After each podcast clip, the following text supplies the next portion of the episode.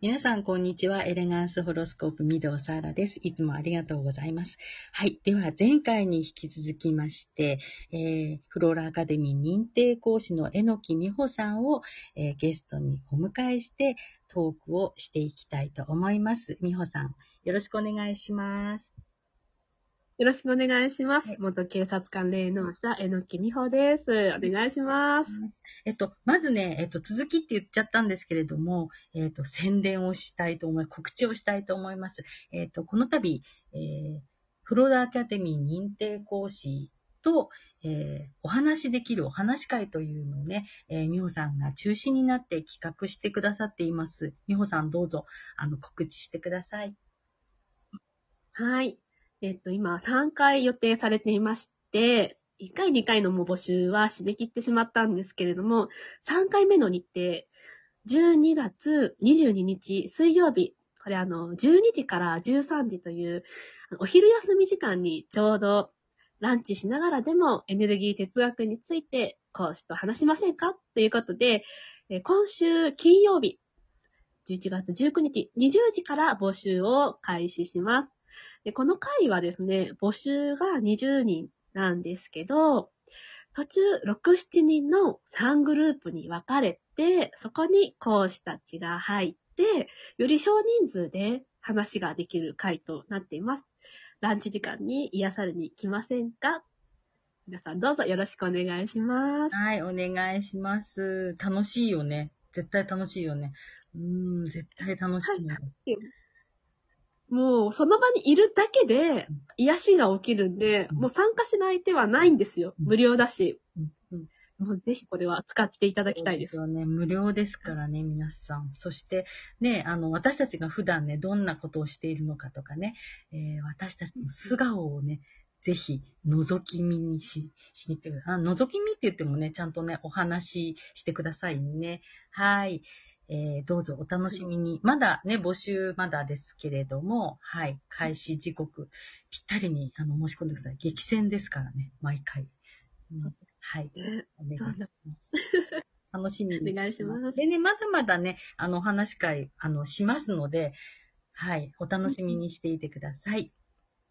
はい。では、あの、前回の続きですけれども、はい、えっと、見えるえー、わか、見える世界っていうんですかね。人が見えない世界が、あの、見えるのが、あの、美穂さんですけども、それをね、あの、ご自分の子育てにどんな風に活かしてるのかなっていうお話の続きでしたけれども、はい。うんあのー、私は自覚してそれを使っているので、あのー、まあ、霊能者として名乗ってるんですけれども、これもともとみんな持ってる力で、特にあの子育て経験された方は、あの無意識に使ってると思うんですよね。うん、ね私の場合は、私自身もその言葉以外のものを感じ取るところをすごく重要視していて、で、我が子も二人いるんですけどね、どっちも3歳と2歳も、その言葉はまだ、あの、多くはないけれども、その自分の感情を伝えるとか、人の感情を汲み取るっていうのを言葉以外のところからやってるなっていうのを私は見てるんです、子供たちに。なので、彼らが何を考えてるかとか、逆に彼らから見て私が多分どういう状態かっていうのもよくわかってるんだと思うんですよね。あの、親子間で言葉はないけれどもお、お互いが考えていることが多分こうではないかっていうのを伝わりやすい関係なんですよ。まあ、いい面もあるし、人は、なんかこうね、伝わりすぎて、すごい空気読んでもらってるなって時もあるんであるんですけど、うん、私たちの親子関係はそれで成り立つんですけれども、でも、一歩家を出た時に、他のお友達はその言葉以外のもので相手の気持ちを知るっていうのはなかなか難しいだろうって私は考えるので、だからこそ親子間でも、彼らが何を思っているとか、何を伝えか、伝えたいかっていうのを必ず言葉にするように、めん。どくさいことを、ですけど、そこを心がけています。例えば、泣いている時に、何が言いたいのとか、何に対して泣いているのって、例えば、まあ、ニーニがお兄ちゃんが何とかしたっていう、ニーニがって言うんですけど、あ例えばに、お兄ちゃんが何をしたのって言ったら、おもちゃみたいな。うん。あ単語ねお。もちゃを取られてあなたは 悲しいのね。だから嫌で泣いてるのね。言ったら、うんってなるんです。だからうんめんどくさいけれども、一つ一つあなたが今感じていることを言葉にするっていうのを心がけています。うん。うん。この話でしたよね、さっきね。打ち合わせが合ってるね。そうだった。そうそうそう。あれですねうん。なんか分かってしまうがゆえに、うん、なんか、あの、慣れ合いみたいな感じで、だから結局うん分かってくれる人同士でしかね、あの、交流できないと、ね、大きくなるときにまたね、困るもんね。うん。私ね、すごいいいなと思ったのは、親子関係で悩んでる人たくさんいると思うんですよね。えっと、反抗期のね、息子が何考えてるかわからないとか、あるいは、あの、ちょっとこう、まあ、発達にね、問題があるって言われちゃって、どうやってこの先養育していったらいいだろうみたいな風に悩まれてる親御さんってね、たくさんいらっしゃると思うんですよね。うん。私も、あの、公務員、あの、学校で、えー働いていたので、えーそういう方、またその親御さんとかね、カウンセラーさんとかとお話しする機会があって、うん、あの、この子のね、養育に関してみんなでこう考えていくとか、みんなでその問題を共有していこうって言ったときに、やっぱりこう理解する人を増やしていくっていうのすごい大事だって、うん思ってたんですよね。うん。絶対美穂さんのね、あの、需要は高まると思います。うん。今のサーラの話を聞いていて、ふと思い出したのが、私そう、私もそういった場に少年係にいた時期があったので、例えばまあ、万引きをしてしまった子とか、例えばその、私生活に問題がある子に対して、まあこの子に対して何ができるかっていうのをいろんな場面で話し合う場面があったんですけど、今の仕事でも、あの、学習塾でね、うん。今度話をするっていう仕事があるんですけど、例えば、そのこの子に対して私たちが何かできるかってなった時の、この子に対する、そのいろんな周りの大人の眼差しが、この子が悪い子だっていう眼差しの大人と、例えばこの子はまだ未熟だから、大人がどうにかしてあげないといけないっていう眼差しとか、あとは、この子は絶対大丈夫。この子は幸せに生きられるっていう眼差しとか、いろんな大人の眼差しがあるるんですよ。で、やっぱり、この子が悪いっていう大人の眼差しを、この子供はね、受け取っちゃうんですよね。いろんな眼差しがあるんだけれども、うんなんかね、そのネガティブなものってすごいやっぱり見えやすいんですよね。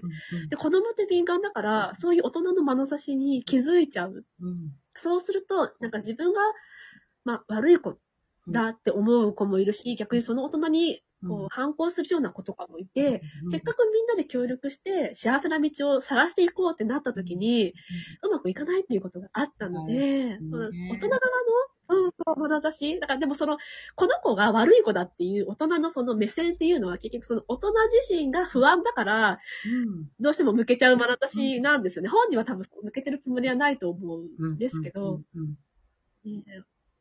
そういうのもこう、いろいろエネルギーが、こう、なんだろう、こう、循環して、混ざり合ってう、ん。その子をこう、囲ってる状況を思い出しました。うん。ね。周りの大人が、うん。うんうん、み、み、みんなで一生懸命その子をいい方向にってやってるんだけれども、やっぱりその、その、その子自身だけの問題だと思っている大人が多いと、うまくいかないことが多かった。わかるわかる。だから不安由来なんだよね、関わる大人がね。そう、関わる大人がそうなの。だからその本、大人の問題なのに、その不安を子供にもう押し付けちゃってるんですよね。そうそう、伝わります嬉しい。それそれそれ。うん。すごいやっぱりエネルギー哲学でね、なんかこう説明してもらうとすごいよくわかるんだよね。そう。意味がわかりますね。あ、あの時の、この言葉にならない私の違和感はここだったんだなっていう。ん結局その観察する側の大人の眼差しが不安いっぱいだと。結局その不安で 繋がってるから私たち。ね。そういうことですよね。そういうことですよね。そうそうこう見える世界がね、そう。えーね、なんか、もうそろそろ、あの、時間になりそうなんですけれども、えー、美穂さんのね、えーエネルギー哲学で好きな言葉って、一つあげるはいなんでしょう。たくさんあると思うけど。はい。私本当にこの入門講座をするときに、いつもこの部分を読むと、すごく自分が満たされるところが、ちょっと長いんですけど、はい読みますね。ハートチャクラ。心臓のね、ところにあるチャクラは動きが止まって見えます。それはエネルギーの出る量と入る量が同じだからです。あなたが今誰かに愛情をかけられるということは、その分の愛をあなたが受け取っているということ。だから愛を受け取ることを遠慮する必要はありませんし、愛を疑うこともしなくていいんです。だから、愛を出し惜しみする必要もないんです。私この言葉が本当に大好きで、これを自分の声で、まあ、自分が何度も言うんですけど、これを聞くたびに、そうだよな、と思って、人を愛することに躊躇しないように、人からいいねって言ってもらったことは疑わないようにしようって思います。うん。ますね、いつもね。わかる。ね入門講座やってると、うってこう、込み上げてくる言葉ってね、あるんですよね。うん。お茶会でもね、あ、お茶会じゃない、お話し会でもね、そんな話が共有できたら素晴らしいですよね。うん。こんな話をいっぱいね、しましょう。本当、もうエネルギー哲学満載のね、えーお話し会ですもんね。うん、すごい楽しみにしています。で、私もね、美穂さんの、あの、インスタライブの方もフォローしていっていますし、皆さんもぜひぜひ、あの、美穂さんにね、注目です。してくださいね。はい。あの、本当にね美しい世界を目指して生きるっていうのがね、エネルギー哲学のね、ああいうらいで生きるっていうことにつながっていきますので、えー私たちもそれをね、えー体感しながら生きていきたいと思います。はい、今日はお忙しい中、ありがとうございました。はい、えのきみこさんでした。ありがとうございました。はい。あーありがとうございます。はい、また来てくださいね。はい。